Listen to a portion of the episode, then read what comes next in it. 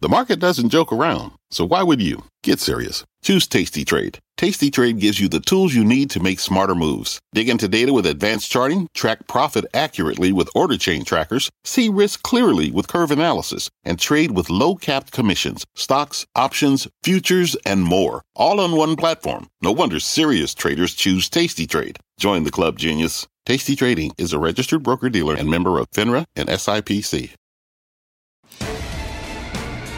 Live from the Nasdaq market site overlooking New York City's Times Square, this is Fast Money. I'm Melissa Lee. Tonight's trader lineup, Tim Seymour, Karen Feinerman, Dan Nathan, and Nadine Turman. Tim will join us in just a minute. Tonight on Fast, we're charting this comeback. Stock staging a big about-face today, so where are we headed next? The chart master is breaking it down. Plus, Wall Street's biggest bear says get ready for more selling. Morgan Stanley's Mike Wilson is with us, why he's calling for another 10% drop in stocks. And we're all over the after-hours action shares of IBM. The stock popping on earnings with the company's call just getting underway. We'll bring you the latest from its quarter. We start off with what became a massive comeback on Wall Street. The Nasdaq fully erasing a nearly 5% loss from early in the day to the close in the green. The S&P, which briefly entered correction territory, as well as the Dow, also managing gains on the session. This is markets get ready for a very big week. The Fed meeting starts tomorrow. A slew of earnings reports from Microsoft to Apple and Tesla. So has the market put in its bottom? Is there more pain to come? And I'll ask you this question, Tim Seymour. Glass half full or glass half empty on this market?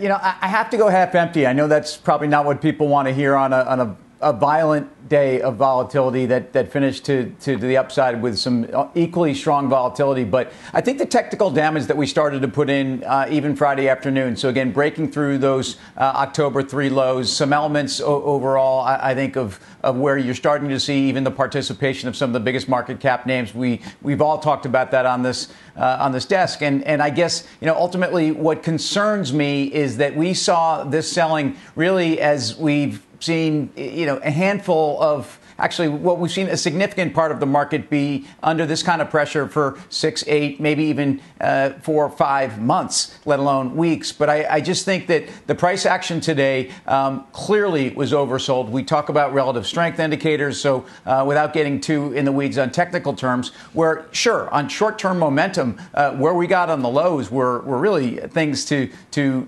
drop the jaw at. But I hate the technical damage that was done on the charts. I believe that the Fed is not walking things back, that they're not paying attention to the market right here, and that, in fact, they're way behind the curve on inflation. And we're not really going to get anything out of this Fed this week. We're not going to really hear a whole lot about this meeting till the minutes that come out in a month and the inflation data readings that are not going to give us a whole lot of relief. So market dynamics don't change here, and I think the technical damage is worse.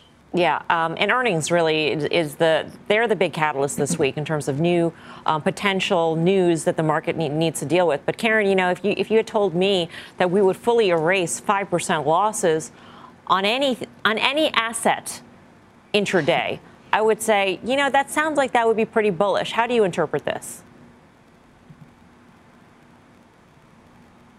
Karen? I think we're frozen. That's what technology does for us. Dan, I'll pose the same question to you. Yeah. I mean, I think the volatility from a very, very sharp correction is, you know, to have that reverse the entire thing and then actually close up. I think the Russell 2000, if anything, you know, that was even more remarkable considering how far it was from its highs, you know, in November at its lows today. It was greater than 20% to close up a couple percent. If you look at the S&P and the Nasdaq, I mean, they couldn't get all the way back up to like up 1% or 2% or something like that. So, yeah, listen, I have a headache, a screaming headache. If you were to ask me if the glass is half full, I hope it's half full because I need to take some Advil here. This is one of those sorts of days where, you know, you don't want to take too much from the price action because we're going to get some follow through tomorrow. The things that rallied the hardest are likely to probably continue to rally a little bit. And to Tim's point about the Fed, I think that's important. But we're going to go through this huge period between, you know, the end of January into February, and we're not going to have a Fed meeting until early March. And, you know, by then we're going to have the taper kind of done with. And so really it comes down to growth. And that's why your question about earnings is so important. What is the visibility that corporations have now for the first half of the year? I suspect that it's not going to be particularly great. If you think about the environment here, this Omicron, this this definitely clipped some growth from Q4 and it clipped it from Q1. And if anything, if you're a corporation and you're seeing the sort of volatility that we have in markets right now and the way companies are being punished, let's look at that Netflix from Friday and the continuation of today, you don't really want to stick your neck out in a low visibility environment. So to me, I suspect this volatility to stick around here because corporate managements are not going to stick their necks out. Exactly. Companies have no incentive to be aggressive in their guidance, Karen. But the setup does get a little bit better with the sell-off that we've seen over the past week or so. Yeah, definitely, right? So Microsoft, even though it did rally an extraordinary 20 points in, I don't know how many, 2-3 hours, it is down a lot, so the setup is better there. Unlike the banks, which were up a lot going into earnings, we have a lot, you know, after Microsoft next week, we've got a bunch of very big tech earnings as well. I think Apple, Facebook, Amazon.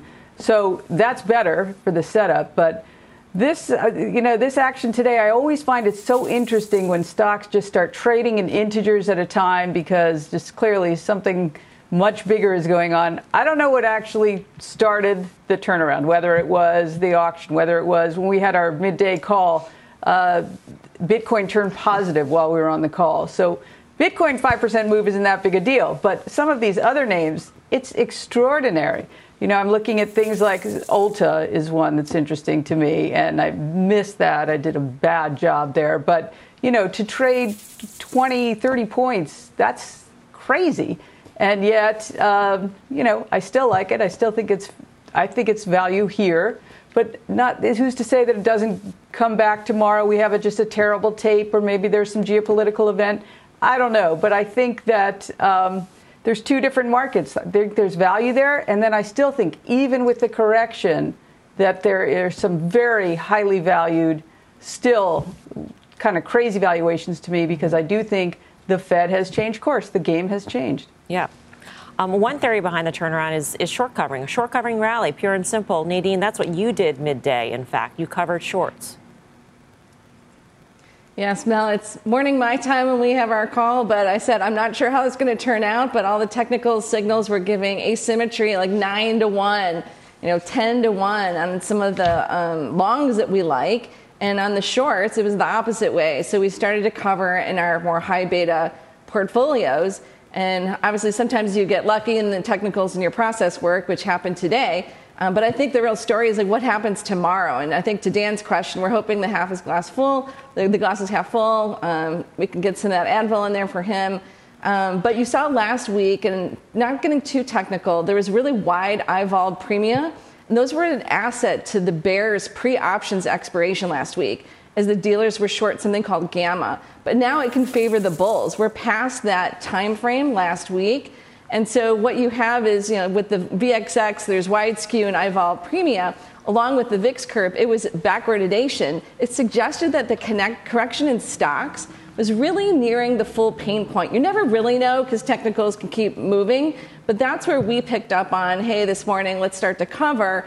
And what we're looking for is that rotation to pro-cyclical leadership, you know, forecast a meaningful recovery in stocks. But if you see defensive start leading, then you got a little bit more careful. You're saying, okay, everyone's moving to a much, much more cautious stance. So we think that this could have room to run. But I also agree with Tim is that you have to be very careful here with the technicals. That glass maybe at 9 a.m. is half full, but by, you know, my time, 1 p.m. is half empty. Dan Nathan, Nadine just threw out a whole bunch of fancy options terms, but it sounds like she thinks that at least near term there could be a bounce because things were oversold. What do you think?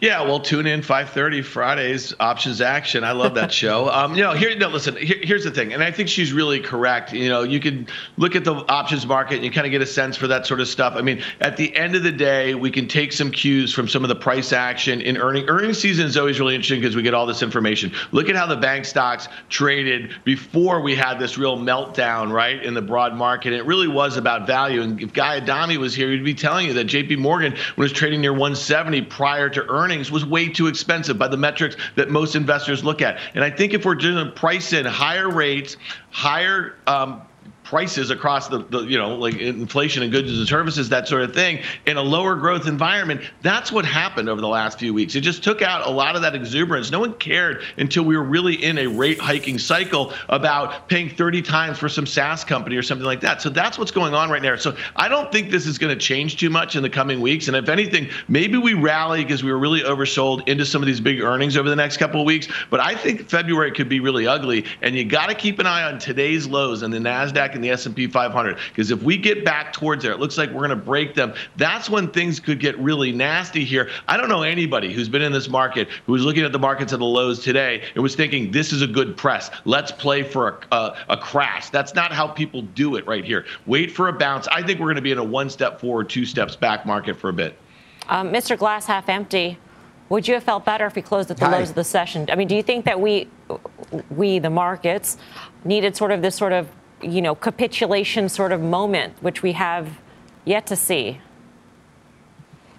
Look, there's a lot of parts of today that felt capitulative. And if you look at the volume also in a handful of these stocks, Friday's volume and today's volume, maybe in combination. But yes, it would be nice. And it'd be nice to have this textbook, you know, turnaround Tuesday tomorrow instead of the turn down Tuesday we had last Tuesday. Europe goes home and conceivably you've exhausted a lot of the short term selling. But this isn't about, again, I think this is a combination of the unknowns. And it's going to come back to earnings, which I think we're all a little bit cautious on. I don't know that they have to be devastated. And I don't know you're going to see every company kitchen sinking. Obviously, we'll talk IBM. That's not what they did. But I think there's a question about where margins are going to be in a world of higher input costs, including labor. I think there's a question about really where the economy is going to be. But I think more importantly, there's a question about where the Fed's going to be. And I think more Fed equals more volatility. I'll say it every day. And by the way, we got to the 18-month highs on the VIX today. You don't get through that today. You will get through some exhaustion periods. But again, and I'm excited that we're going to listen to Carter and we're going to have an argument on the technicals here, because, you know, there's some significant resistance above us here. And I do think there's some factors here where, again, if you look at some of the long term charts and, you know, look at Microsoft, that broke through the 200-day decidedly, which it really hadn't done, removing the COVID downtime until the Fed downturn of 2018. And again, that December 2018 period, a 3-year period for one of the best 5-year secular stories. And the questions that people are going to be asking themselves are, have we seen some of that come to an end? I don't think people are going to be buying a ton of dips here. I think, if anything, it's probably selling the rips. But the world hasn't changed dramatically from my view of 2 weeks ago, where I still think there's a limit to what the Fed can do in terms of how aggressive they can be. All right, let's get the view from Wall Street's biggest bear. He is doubling down on defensive names. Morgan Stanley's Mike Wilson joins us on the Fast Line. He is the firm's chief U.S. equity strategist and chief investment officer. Mike, always great to get your viewpoint. Thanks, Melissa. Great to be here. You know, I asked all the traders this question. I'll start it off with you. Glass half full or glass half empty in terms of the action in today's market? Well, I can tell you this. I mean, this type of action is just not comforting. I don't think anybody's going home feeling like they got this thing nailed, even if they bought the lows. So, I mean, this volatility has just got to settle down. But it makes sense why we're seeing this type of price action. We do have this collision between, you know, tightening Fed and slowing growth. And as we wrote this week, the reason we're doubling down on kind of the defensive side is because we think the slowing growth narrative is the one that's going to become more important. It's not a recession or anything like that. But look, we do think there's going to be a payback in demand this year. We do think margins are a potential issue. We've been talking about this for months, it seems like. And we think the market is going to focus on this. So that does lend itself to owning companies that have earnings, you know, stability, visibility, and achievability relative to expectations. That's where the valuation comes in. And that's how we're set up. And quite frankly, it's been working really well since, you know, mid-November. And we're going to stick with it because I don't see that dynamic changing just because we had a big sell-off and a rally today. We were just talking about sort of the vacuum of events, for the equity markets, aside from earnings. And obviously, earnings is a huge event. But you're predicting a fall for the S&P 500 below 4,000 in the next 3 to 4 weeks. So what do you think is a catalyst? Is it just getting the clearer picture from corporate America that margins won't be as good as you say? I mean, what do you think, you know, precipitates this? Yeah, I mean, part of it is I'm hoping for that trade below 4,000 because, look, my upside target, I mean, my base case is 4,400 for year end. So, you know, if I think that's the case and I need something below 4,000 to get really constructive. So I do think it will happen. I think it's a combination of the Fed continuing on this course. They're doing their job. They're not going to back off because the market sold off a bit here. And the data really hasn't been soft enough for them to stop the tightening process. That's going to go forward. And then the second thing is around growth. Now, part of that will be earnings and guidance around 22. This will be the first time companies have done that. And I think some of them will take this as an opportunity to maybe lower the bar a bit because, look, it's a tough operating environment. And then the third thing is the macro data. Look, the macro data has softened up, whether it's retail sales, PMIs, the companies that are doing these surveys.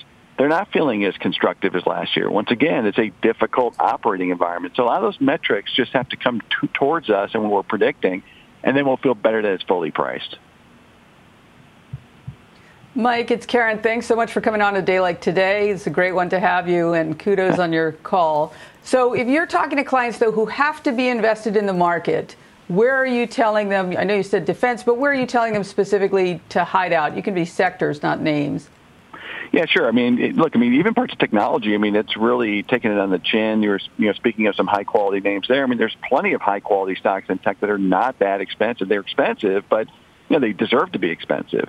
And we have taken a lot of froth out there. So that's a form of defensiveness that has some growth to it. Healthcare is the other one, I would say, that has kind of that barbell of growth and defensive qualities. It's cheaper than tech, quite frankly. And then if you go pure defense, it's utilities and staples and REITs. Of that group, I'd say we prefer REITs and staples more than utilities. And, Mike, is this a doubling down on defensives? Is this specifically for the 3 to 4 week time frame? Well, we'll see how it goes. I think, maybe nothing happens in the next 3 or 4 weeks in terms of price, and it doesn't give us an opportunity to go back in some of these areas. The main point of the note today, though, Melissa, was that basically the cyclical group, we're not making a big bet on cyclicals here like we were a year ago because growth is decelerating. And we think people got a little too excited on these cyclical parts of the market, and we think that's wrong-footed. So that's really the main message of the note today.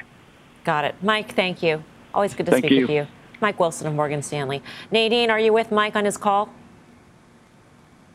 In some areas. So, we've been talking about the Rust plus H. So real estate, utilities, staples, telecom, plus healthcare. That's been a great place to be. And we were there in November. Those kinds of places got hurt the first few weeks of January because it was all about the cyclical reflation trade.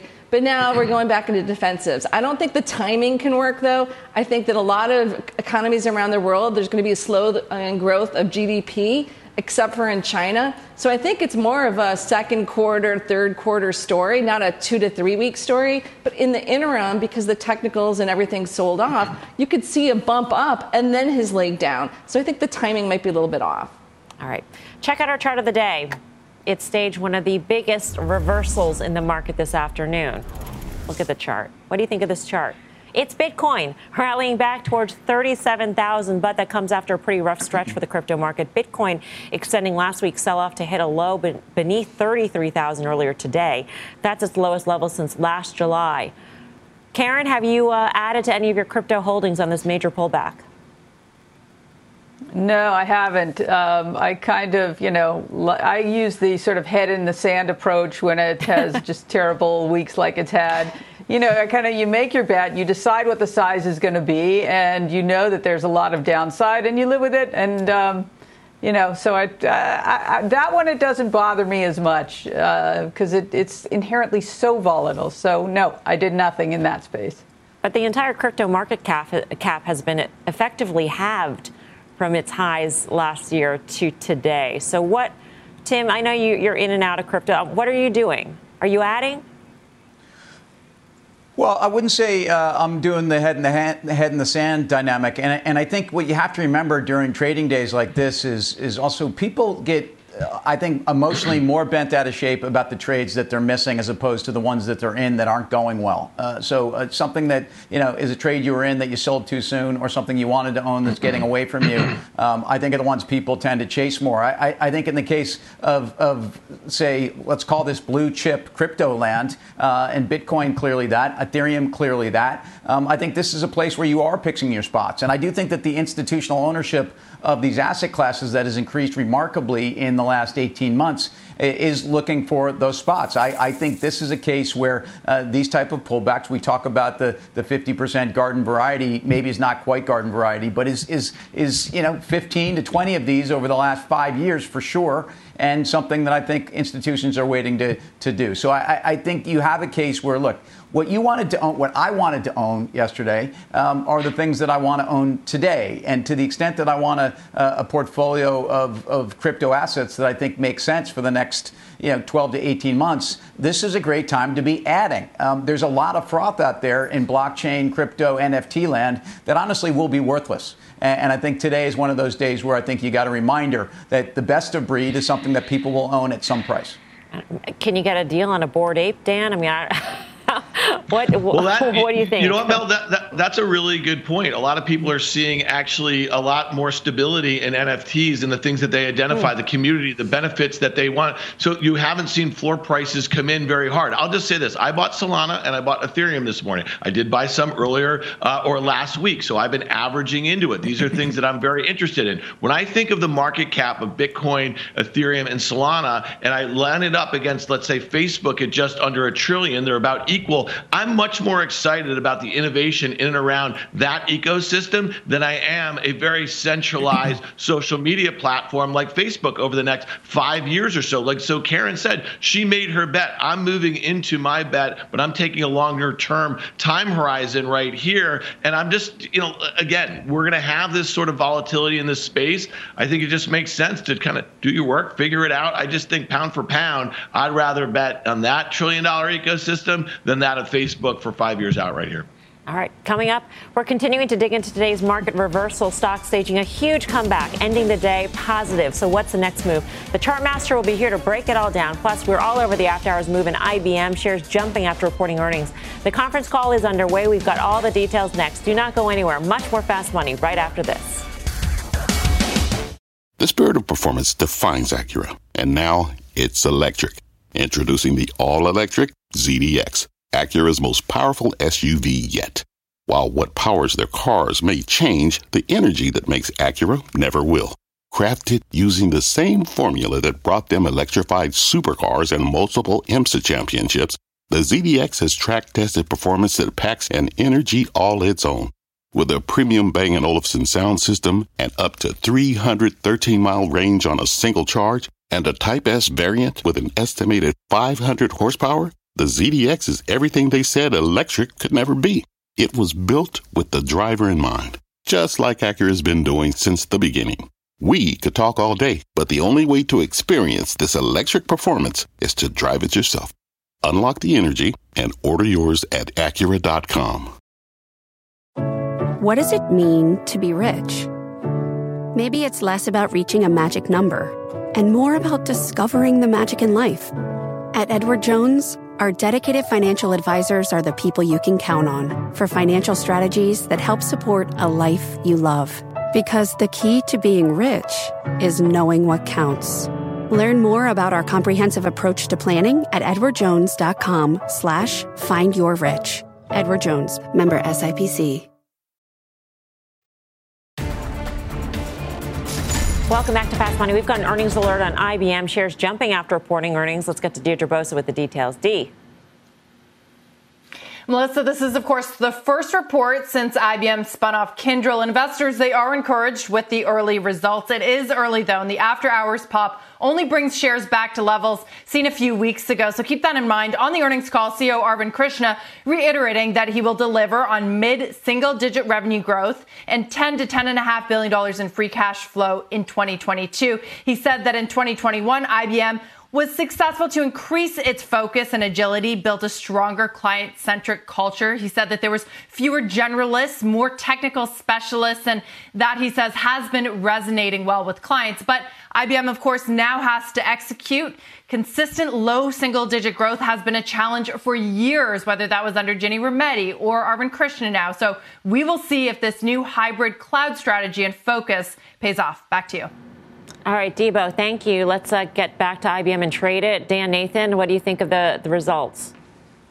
Not great. I mean, in mid-single growth estimated in revenues. But it's up 5%, Dan. It's up 5% after hours. Well, I suspect we'll see it lower in the next few days. I mean, there's nothing here. And my friend at Wall Street Cynic is pointing out on Twitter that ex-Kindrel, the fourth quarter revenue was up only 3%. So there's a reason why this stock trades at the multiple that it does. I know it had that big run after they had a horrible Q3 report just a couple months ago. I got no dog in this fight here. It's just, I can't say, I think I've said the same thing for like 10 years on this show. This is just an ultimate value trap. There's nothing here. There's much more places, more productive places to put your money in tech than a roll up like this that just routinely gets things wrong. So I just don't find it particularly interesting.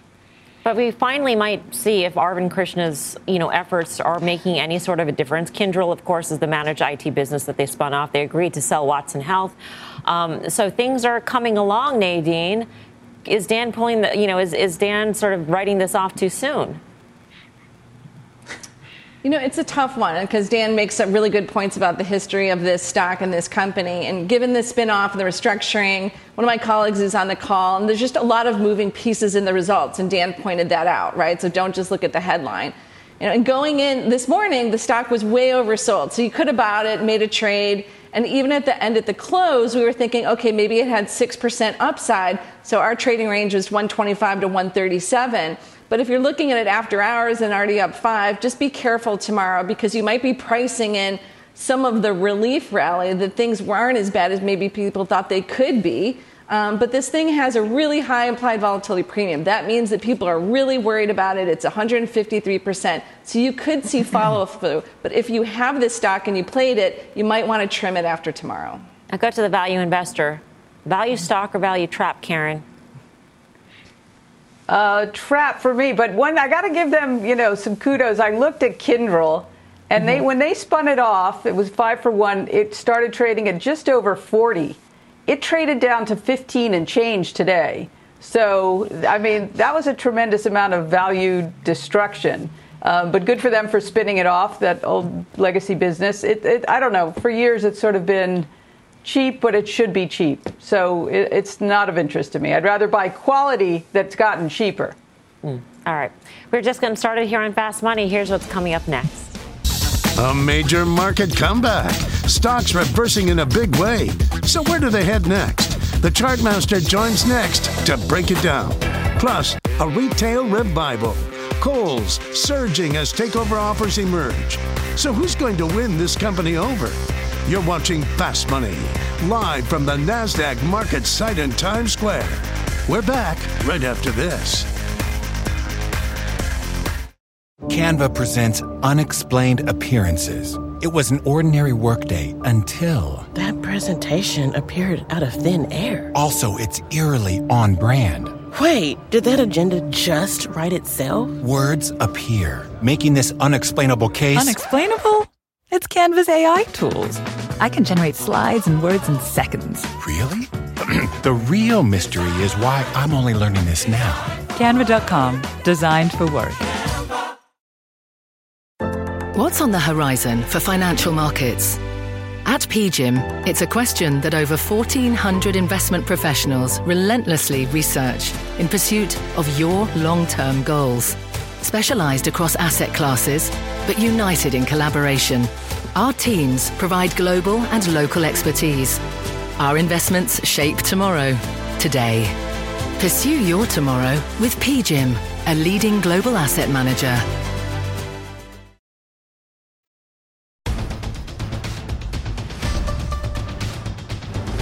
Welcome back to Fast Money. Stocks climbing back after a volatile day. The S&P 500 finishing in the green after falling nearly 4% midday. So where are we headed next? Let's get to Carter Worth of Worth Charting for some answers. Carter, what do the charts tell you? Well, I mean, before we get to the charts, I guess the key is this damage has been done. I think everyone knows that. The question is, do you repair damage like this quickly? And history says no. In fact, there are stats around being down more than 3 or 4% on a day and then recovering and going green. And typically, it's not all that encouraging, unless, of course, an event like today, a reversal happens after a long and protracted decline that's been lasting for quarters and quarters. This is not that. But let's look at a few charts. The first is the S&P 500, and the rest will be the Russell 2000. The key here, of course, is one, we have a break-in trend. Everyone knows it. But we also have the circumstance. You see those two ovals. We made an all-time high late last year in November, and we made a new all-time high in January. Now, remembering that, look at the Russell 3000. Of course, what we know is on the next chart, we did not see a new high this year. We have a classic double top. So the broader market never really confirmed the new high that was made in the S&P, but it's the same break in trend. And so now looking at a long-term channel, this next chart is the Russell 3000, 98% of the investable capital in the United States since the 09 low. And that upper band, the lower band, these are mathematically parallel lines. And when you hit the upper band and start to draw down, typically you get to the middle or the bottom. Now, the next chart shows how far we've drawn down so far. We know we've come off 12, almost 13%. Were we simply to go to the middle of the channel, look at the next chart, that implies 18% peak to trough. Now, again, we're down 12 plus already, so that would only be another 6. Where we go to the bottom of the channel, which is perfectly reasonable as well, then you're getting into something more along the lines of 30+%. I think at a minimum, we're going to the middle of the channel, and so by all accounts, that would imply the worst is not behind us. So, Carter, let's fast forward and say we're at the middle of the channel. What other sort of signs will you look for in the charts to tell you that a likely move lower to the bottom end is in the cards? Right. So what you would, to get us to the middle of the channel, let's just start with that. We will need to have breaks in Apple and Facebook and Google and Microsoft. Not necessarily breaks like Netflix, but sharp breaks that would get the market going another down leg. When you approach the middle of the channel, it's not so much that the market is there, it's how the constituents are acting when the aggregate is at that level. And when you, if and as you see stabilization, one can make the judgment that it's likely where it ends. It'll all be about how individual securities are acting, if and as we approach the middle. And I think we will get to the middle. All right, Carter, thank you. Carter Braxtonworth of Worth Charting. Dan, you've been talking about this for a month, concentration risk. Here we are. It's all going to ride on the biggest tech companies. Yeah, so I mean, Carter's used this example before, so I'm just piggybacking a little bit. So what have we seen for months and months now? We've seen just really bludgeoning of, SPACs and high valuation tech and, throwing meme stocks in there. We're going to talk about a little. I mean, the list goes on and on, right? Recent IPOs and everything like that. So now they're just starting to get. So those were like the kind of the corporals and the lieutenants and the this and that, whatever. And they just got to the captains and they shoot the generals last. And that's what's happening. And look at Amazon. Amazon had a 20% peak to trough decline over the last couple of months. Microsoft was down 18% from its recent highs at its lows. We know that Apple is not immune to this. We've seen this on numerous occasions. In Q1 of 2021, just a year ago, Apple sold off a lot more than the broad market did. But right now, it's showing very good relative strength. This is not an indictment of Apple if I think it's going down 20%. Look at how many stocks have sold off 30, 40, 50%. Snapchat is down 65% from an all-time high in October. Twitter's been cut in half. These stocks are not immune. If they start to turn lower, if there's any fundamental reason to sell them, or if the market remains volatile for any reason here, they will sell off about 20%. And that's when you get those broad market, those broad indices selling off because of the concentration of those names. So I think we've been spelling it out. We're not wishing it lower or anything like that. It just makes perfect sense that that's how this works. I think then you got to wonder if Jerome Powell is going to proceed with his tightening path if we are down through that middle channel, going down towards the bottom channel. I think that's a potential major wrench in the technicals, Nadine. I don't know what your thoughts are on that. Well, good examples that we had puts on Microsoft, and I have sold those puts. So I don't think that we can look to just like one stock like Microsoft and say that's going to turn under. I get the whole concentration risk. But at the same time, you've just seen a lot of carnage out there. There's a lot of capital on the side. In terms of Powell, we've been strongly a believer that maybe he gets 2 rate hikes in this year, maybe. Maybe he'll even start this week and say he's going to do it in March just to get everybody on that path. We actually think that the GDP is going to decelerate, and he can't do 4. He can't even do 3. All right. Coming up, stocks may have staged a major comeback, but one retailer was in the green all day long. Shares of Kohl's jumping as takeover offers seem to be rolling in. One of our traders is in the name. We'll see how she's playing this one. Plus, AMC and GameStop getting crushed today. So what's next for the retail trade? We're breaking it down ahead. Fast Money's back in 2. Get your trades to go with the Fast Money podcast. Catch us anytime, anywhere. Follow today on your favorite podcasting app. We're back right after this.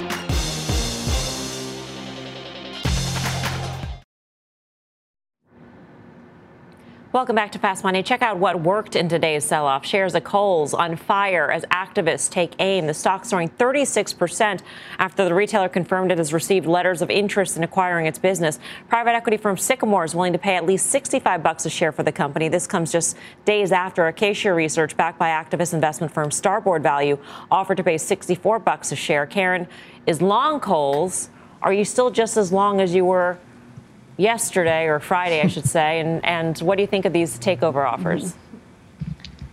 So, yes, I am long. I haven't sold a share. I think that they're both proposals. They're not a formal bid, but this is a tremendous amount of pressure on the board. And if you remember, Massellum had started making their noise about a proxy contest, which they did it last year. So we have every reason to believe they'll do it this year if they need to. So I think the board is going to have to sell. And I think that this is just the opening bid for these two bidders. And I think that you're going to see a lot of the usual suspects there, you know, the KKRs, the Apollos of the world.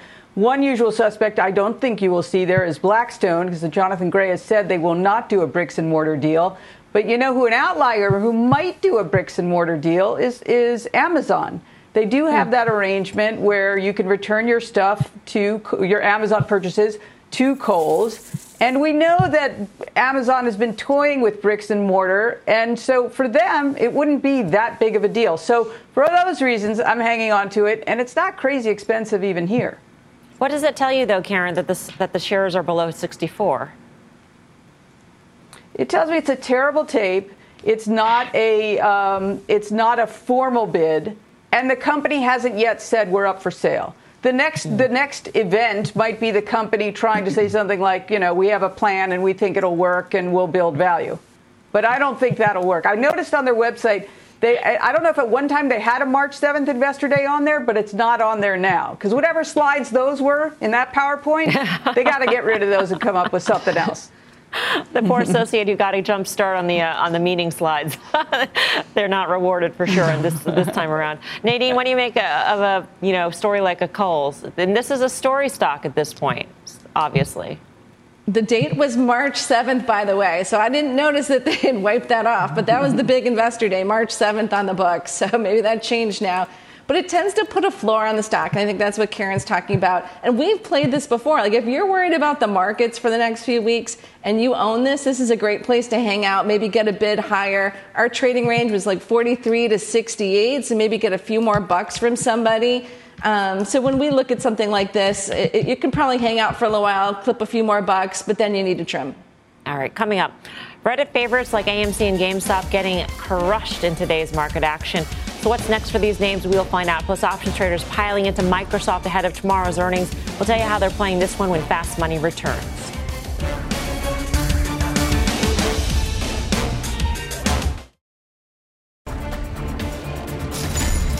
Let's get another check on shares of IBM, cutting its after-hours gains sharply in just the last few minutes. Back to Debo for more. D. Hey, Melissa. CFO Jim Cramer outlining guidance, and that is what has taken the stock lower in the after hours. He says that currency dynamics, unfortunately, will be a headwind. He's saying that they're expecting for free cash flow to generate 10 to 10.5 billion in 2022.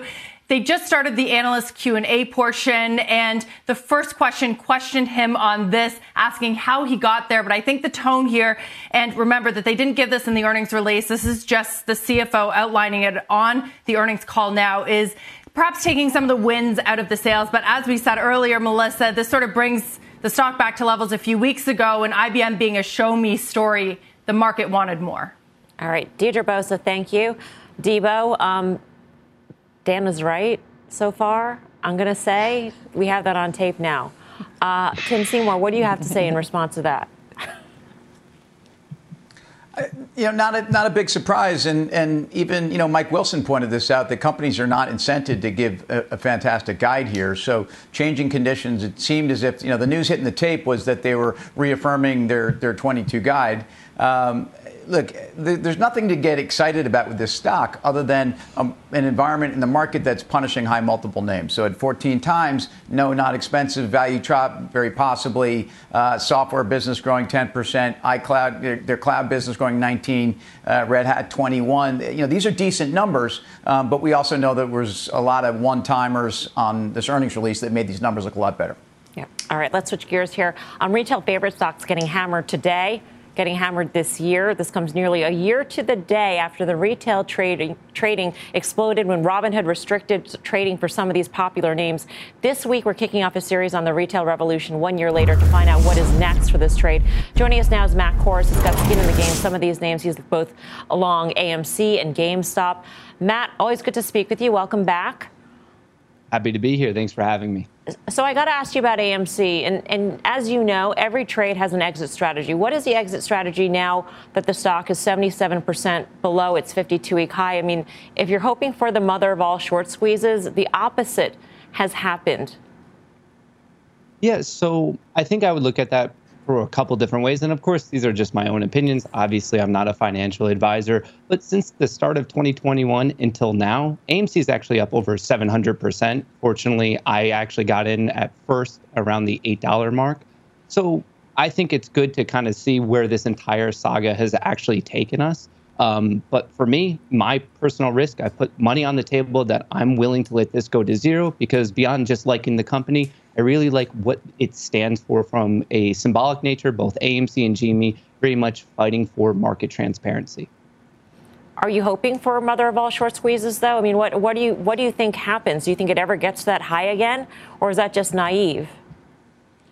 I mean, I'm not clairvoyant. I can't tell the future. I'm going to hold. Obviously, I want it to happen. I would love to make this money, and I think with it, its success could in one way or another hopefully be tied with getting some sort of regulatory developments forward, making the market a little bit more equitable for everyone involved in it.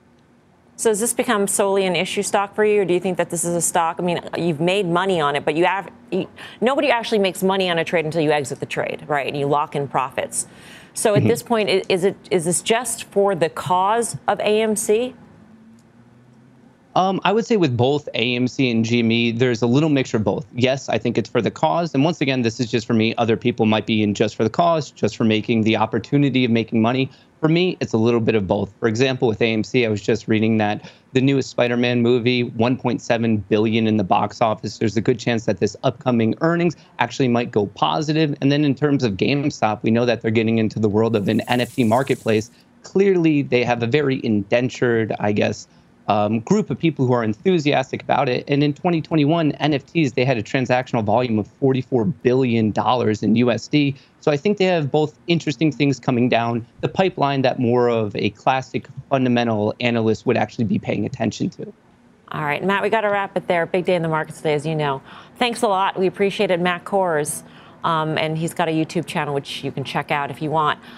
Nadine, you know, we always talked about the retail trader last year as sort of being the incremental dollar in the market that helped the markets go higher. And here we are in this period of volatility that retail traders may not have ever experienced before. Is that a worry for you in terms of the pressure on the markets lower?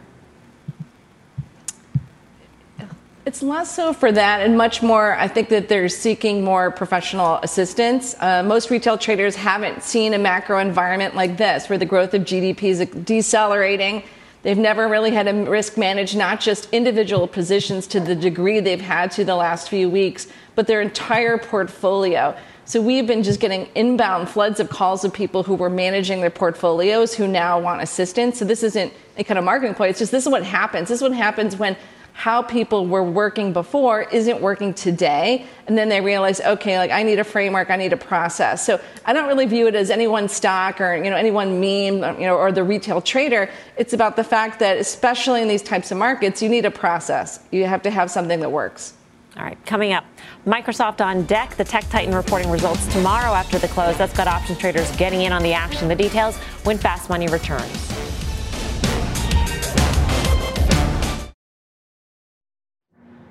Check out shares of Microsoft eking out a gain at the close after falling nearly 7% intraday. The tech giant reports earnings after the bell tomorrow. Option traders are betting that today's recovery is just the start of more to come.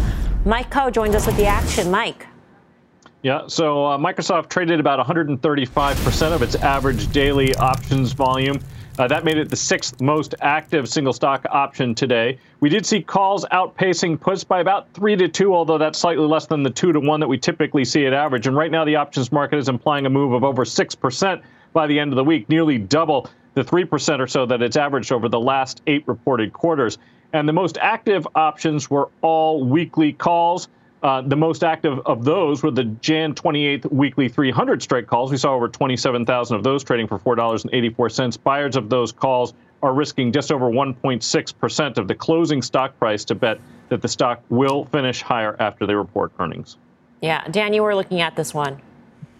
Yeah, so Mike was talking a lot about options volume. Just look at the volume in the stock. It's the most volume traded today in 2 years, which makes sense for a company with a $2.2 trillion market cap that had that range. But here's the deal. Look at that spike bottom that it made. It was pretty powerful of a reversal, as we know. I would expect to see some follow through into that print tomorrow night. But if they don't beat and guide up in a meaningful manner, you might see that breakout level around 306 from earlier this last year, I guess. If it can't get through there, then you're going to probably be heading back down there. And I think a lot of those big names, that might be the result after earnings if they just don't blow the doors off. Yeah. Karen, are you still short software? I am. You know, long the Googles, Amazon, Google, Facebook, Apple, Microsoft, Amazon in that order of size. So, yes, I'm short the IGV, traded down a lot and then rallied, but I still got to stay short. Some of those valuations are still really high. All right. Mike Coe, thank you. For more options action, be sure to tune into the full show. That's Friday, 5:30 p.m. Eastern Time. Up next, we got your final trades.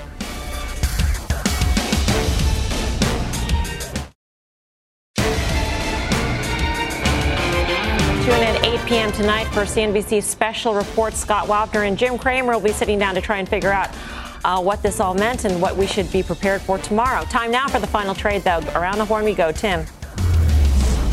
Yeah, I think you're buying energy names. They're the ones that actually would have been a buy yesterday. And Cheniere LNG, structurally, long-term LNG prices higher. Chairwoman. Yes, I'm going for value tech, which is Meta Platforms, Facebook. You have all the Meta for free. Zero. Nadine. I was going to say Dramamine, but instead I'll give you China through the ETF FXI. Dan Nathan. Yeah, I'm ETH over Meta, and I'd be a seller of IBM here. Twofer. Thanks for watching Fast Money. Mad Money with Jim Cramer starts right about now.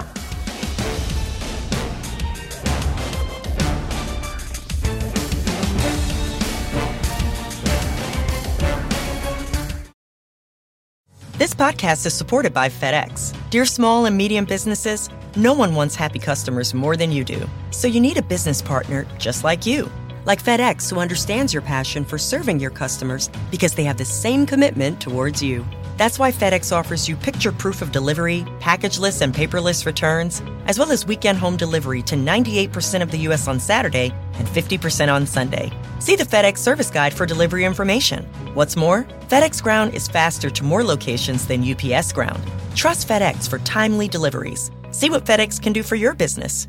Absolutely, positively FedEx.